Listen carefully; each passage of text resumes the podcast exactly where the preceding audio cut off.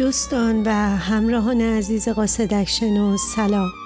من زهره هاشمی هستم و برای یکایک شما عزیزان آرزوی سلامت و بهروزی دارم.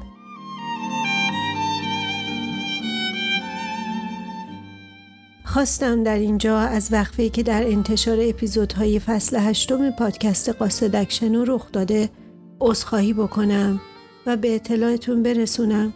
که متاسفانه من به بیماری کرونا مبتلا شدم و هنوز بعد از گذشت چهار هفته قادر به صحبت کردن طولانی و ضبط پادکست نیستم. امیدوارم به زودی با خانش اثر دیگری از غلام حسین سایدی میزبان شما باشم. از همراهی و صبوری شما عزیزان سپاس گذارم. روز و روزگارتون خوش.